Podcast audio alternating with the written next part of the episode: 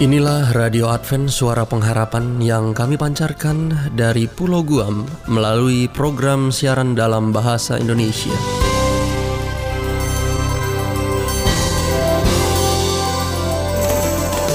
Salam sejahtera kami sampaikan kepada para pendengar kami di mana pun Anda berada. Selamat berjumpa kembali dengan kami, Radio Advent Suara Pengharapan dengan senang hati kami akan menemani Anda melalui rangkaian acara yang telah kami persiapkan khusus bagi Anda sekeluarga. Harapan kami, semoga siaran ini dapat bermanfaat dan menjadi berkat bagi Anda semuanya. Selamat mengikuti dan selamat mendengarkan. Tuhan memberkati.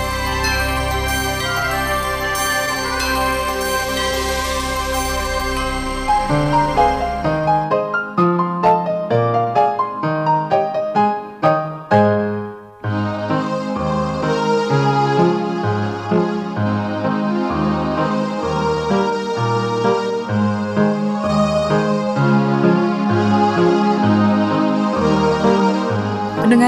Suara Pengharapan yang budiman di mana pun Anda berada.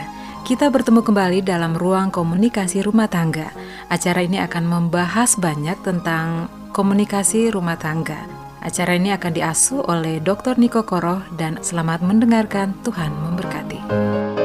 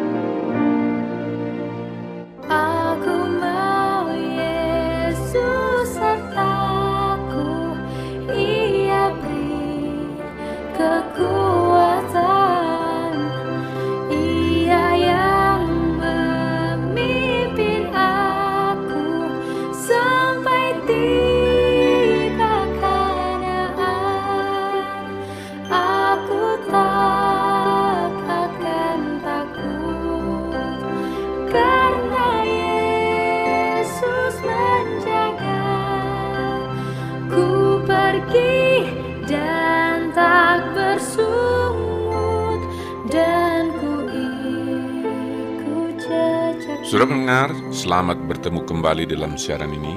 Mudah-mudahan Anda senantiasa berada dalam keadaan yang sehat walafiat dan kiranya berkat Tuhan senantiasa menjadi bagian Anda, apakah Anda sendirian ataupun bersama keluarga Anda di dalam mendengarkan siaran kami ini. Istri saya selalu memberi nasihat kepada anak-anak saya ketika mereka belum berumah tangga, agar mereka benar-benar mengetahui dan mengenal secara mendalam siapa calon suami atau calon istri mereka sebelum mereka menentukan pilihan mereka. Kemudian istri saya melanjutkan dengan mengatakan, "Sehari setelah Anda melangsungkan upacara pernikahan, Anda akan mengetahui dan mengenal siapa sebenarnya istri atau suami Anda.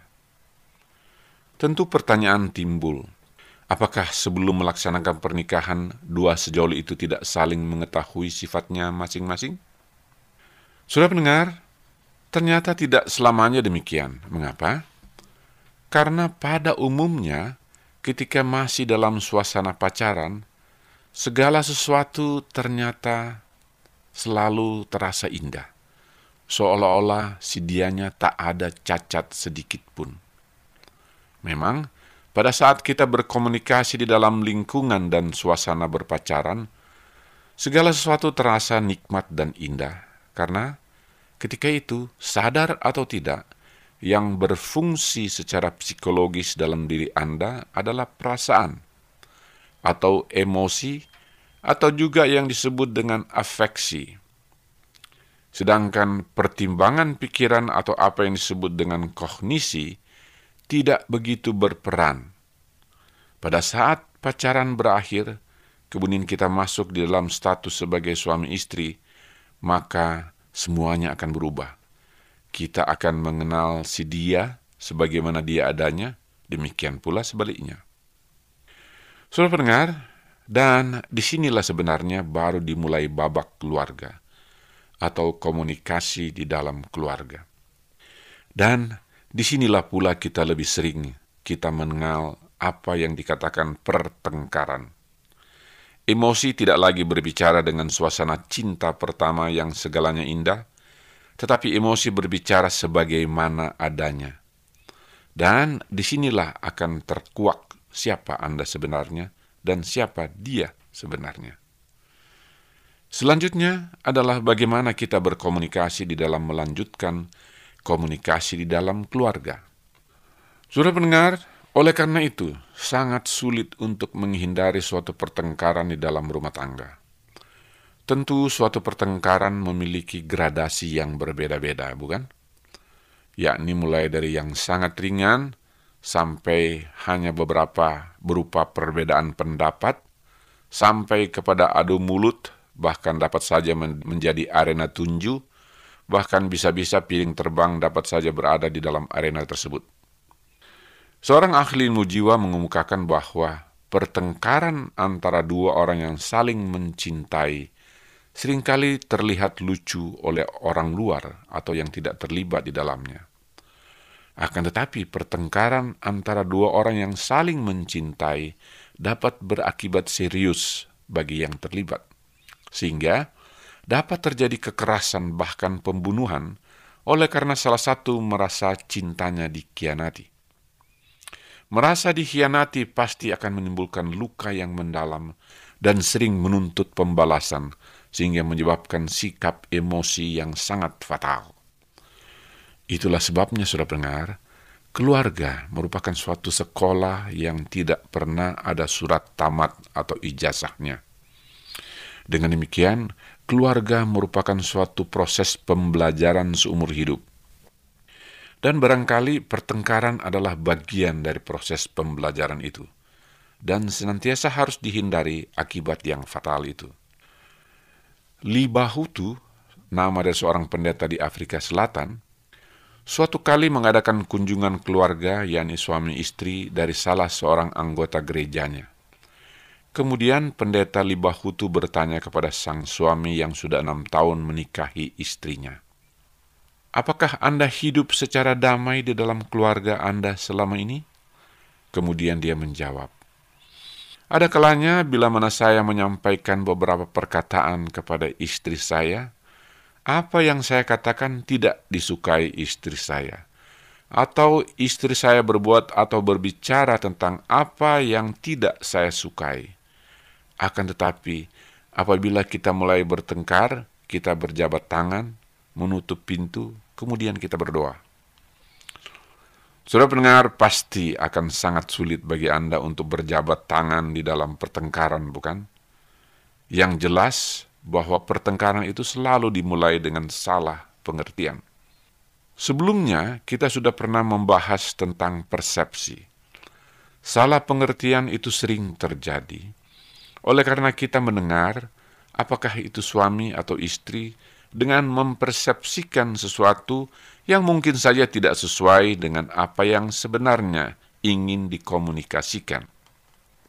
Oleh karena itu, satu-satunya jalan adalah berkomunikasilah dengan baik dan benar, dan dengan menjelaskan segala sesuatunya secara rinci, sehingga kecil kemungkinan terjadinya salah pengertian.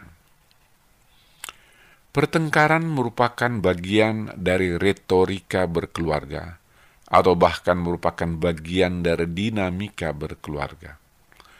Sudah pendengar, pertengkaran ataupun pertikaian di dalam keluarga barangkali merupakan bagian dari kehidupan sosial di dalam keluarga. Bahkan di dalam Alkitab pun kita akan melihat berbagai jenis pertikaian keluarga yang disebabkan oleh berbagai masalah, mulai yang dari yang sepele sampai kepada yang sangat serius, seperti pada kitab kejadian 37 ayat 19 sampai 20 di mana saudara-saudara Yusuf bersepakat untuk membunuhnya, kemudian mereka berkata seperti berikut. Kata mereka seorang kepada yang lain, Lihat, tukang mimpi kita datang. Sekarang marilah kita bunuh dia dan kita lemparkan ke dalam salah satu sumur ini Lalu kita katakan seekor binatang buas telah menerkamnya. Dan kita akan lihat bagaimana jadinya mimpinya itu. Saudara pendengar, barangkali kita semua mengetahui apa yang telah terjadi dengan Yusuf dan keluarganya. Tetapi poinnya di sini adalah mimpinya saja dapat memicu permusuhan di dalam keluarga, bahkan melalui berbagai media televisi dan media cetak sering kita saksikan bahwa hal yang sangat sepele pun dapat menyebabkan konflik di dalam keluarga, kemudian konflik itu bersifat dan berakibat fatal. Sudah benar, segala sesuatunya sebenarnya dapat diselesaikan dengan baik bila masalah dapat dikomunikasikan kepada semua pihak yang berkepentingan, sehingga menjadi jelas apa sebenarnya permasalahan. Komunikasi di dalam keluarga memang sangat mudah memicu suatu konflik. Oleh karena pada dasarnya hubungan satu sama lain di dalam keluarga sangat dekat, baik antara ibu dan ayah, antara anak-anak dan orang tua mereka, antara masing-masing anak, interaksi itu biasanya terjadi dengan sangat intensif. Dan interaksi itu pun terjadi oleh karena hubungan cinta dan kasih di dalam keluarga. Hubungan mana menjadi sangat emosional. Justru hubungan yang bersifat emosional inilah mudah sekali terjadi konflik perhatian atau konflik of interest, konflik kepentingan dan konflik kepemilikan atau rasa memiliki. Suami merasa memiliki istrinya, demikian pula sebaliknya anak merasa memiliki ibu atau ayahnya, rasa memiliki ini biasanya tidak terungkap secara frontal, tetapi pada umumnya dipendam. Namun, bila mana rasa memiliki itu karena satu dan lain hal dilanggar, maka umumnya konflik pun akan mudah terjadi. Sudah pendengar, itulah sebabnya komunikasi menjadi hal yang sangat dibutuhkan di dalam menyelesaikan konflik atau pertengkaran di dalam keluarga, oleh karena komunikasi adalah satu-satunya saran untuk menjelaskan masalah sebenarnya. Itulah sebabnya keterlibatan orang ketiga di dalam pertengkaran ini sering lebih memperuncing keadaan daripada menyelesaikan keadaan. Oleh karena orang ketiga itu hanyalah menambah satu rangkaian komunikasi yang tadinya hanya dua orang menjadi tiga orang. Apalagi kalau yang bertengkar itu adalah suami dan istri. Sudah pendengar, salah satu anjuran dari Alkitab boleh menjadi solusi. Mari kita baca di dalam Mazmur 4 ayat 5. Biarlah kamu marah, tetapi janganlah berbuat dosa Berkata-katalah dalam hatimu di tempat tidurmu, tetapi tetaplah diam. Emosi tidak akan menyelesaikan masalah. Terima kasih.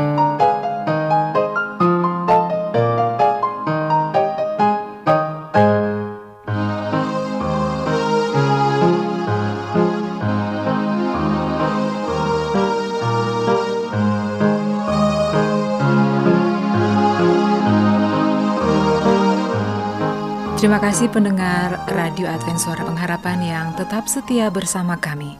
Demikianlah ruang komunikasi keluarga yang sudah kami hadirkan untuk Anda. Semoga acara ini bermanfaat bagi Anda semua. Sampai jumpa, Tuhan memberkati.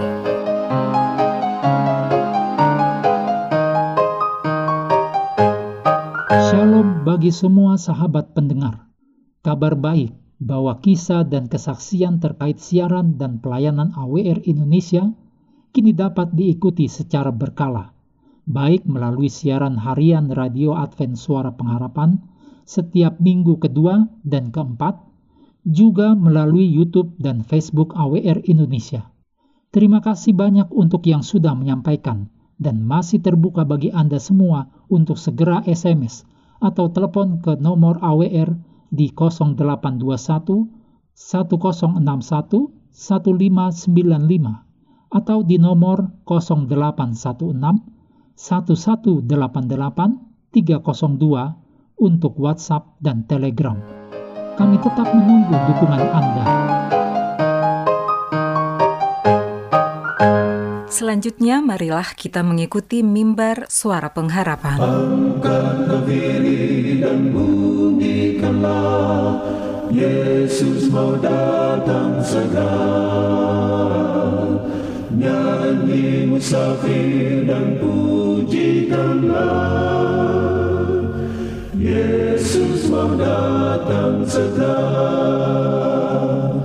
Datang segera datang segera. Inilah mimbar suara pengharapan dengan tema Kemuliaan Injil. Selamat mendengarkan. Bangsa marah itu tandanya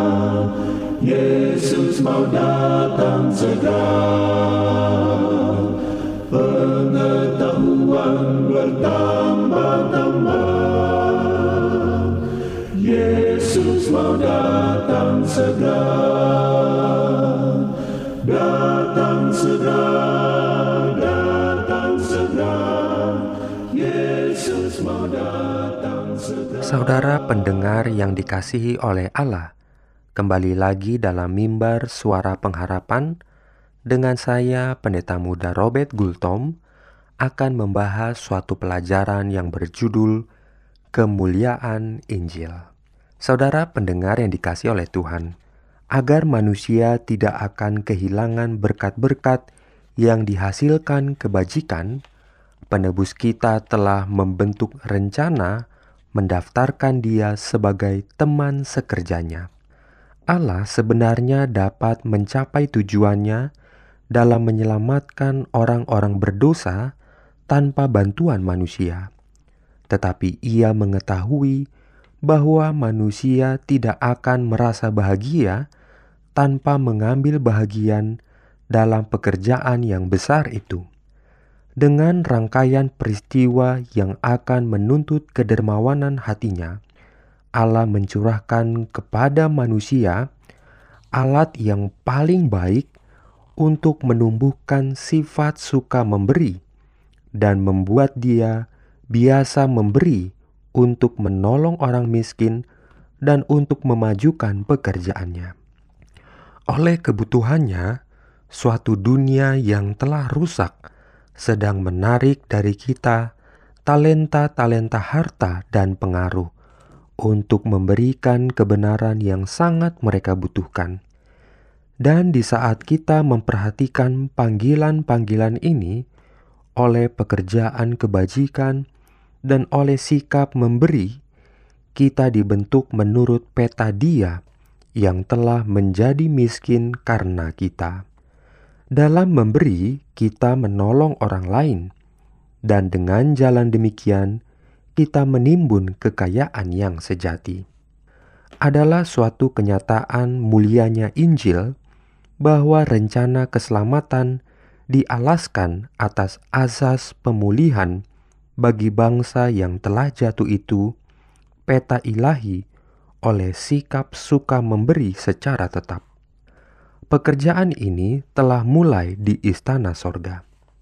Karena begitu besar kasih Allah akan dunia ini, sehingga Ia telah mengaruniakan anaknya yang tunggal, supaya setiap orang yang percaya kepadanya tidak binasa, melainkan beroleh hidup yang kekal. Yohanes 3 ayat 16 Dikaruniakannya Kristus kepada manusia, menyatakan isi hati Allah. Itu membuktikan bahwa setelah ia menebus kita, ia tidak akan menahan sesuatu yang diperlukan untuk menyelesaikan pekerjaan, betapa mahal pun harganya. Roh dermawan adalah roh surga. Kasih Kristus yang suka berkorban itu dinyatakan di atas kayu salib. Agar manusia dapat diselamatkan, ia telah memberikan segala sesuatu yang ia miliki, dan kemudian ia memberikan dirinya sendiri. Kristus merangsang sifat memberi dari setiap pengikut dirinya sendiri, yaitu prinsip yang menonjolkan adalah memberi dan memberi.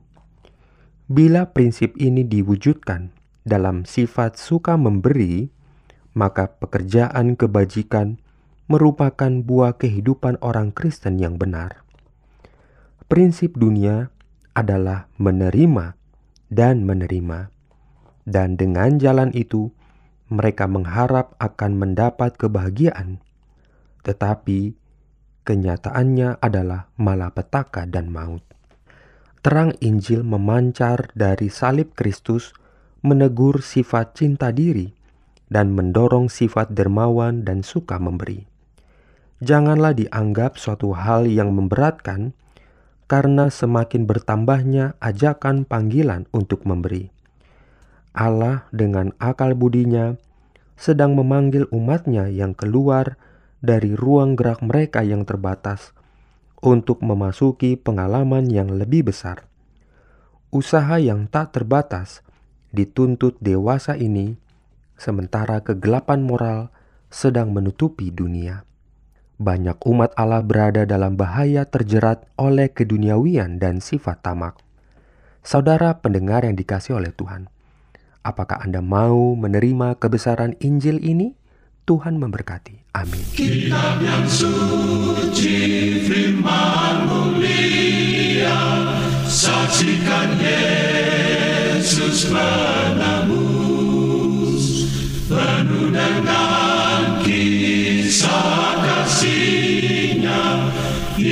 Itulah sumber yang kudus. Tanyakan, tanyakanlah janji sang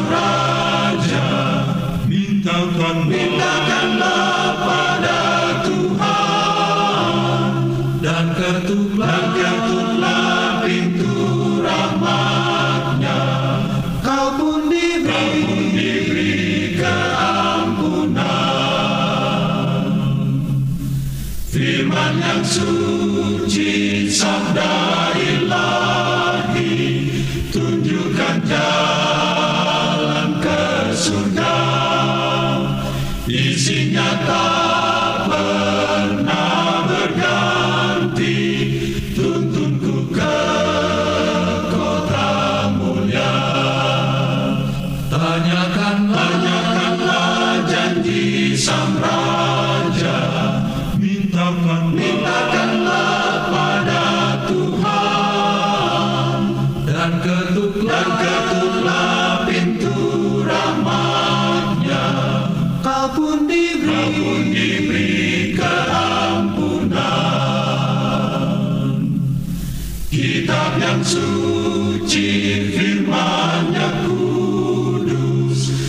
Yang sesat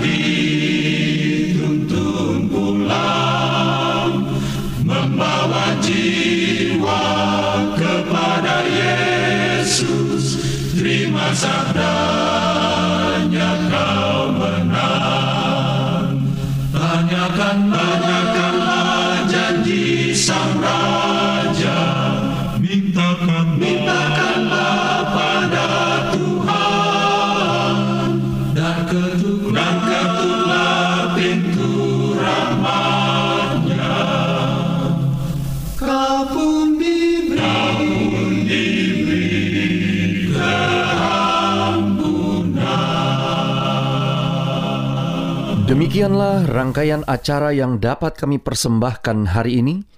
Apabila Anda mempunyai pertanyaan atau ingin mendapat pelajaran Alkitab penemuan baru, silahkan menghubungi kami dengan cara mengirimkan surat ke alamat Radio Advent Suara Pengharapan, PO Box 8090 Jakarta 12810 Indonesia. Atau Anda juga dapat menghubungi kami melalui line telepon di 0821 1061 1595.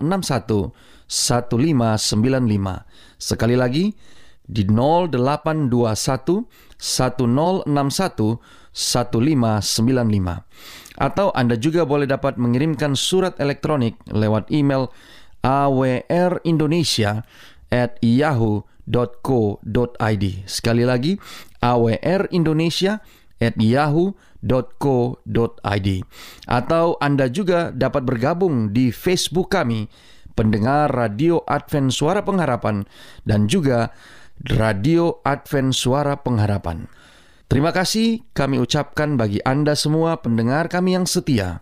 Kita akan berjumpa kembali pada waktu dan gelombang yang sama esok hari. Salam kasih dan sejahtera, Kiranya Tuhan memberkati kita semua.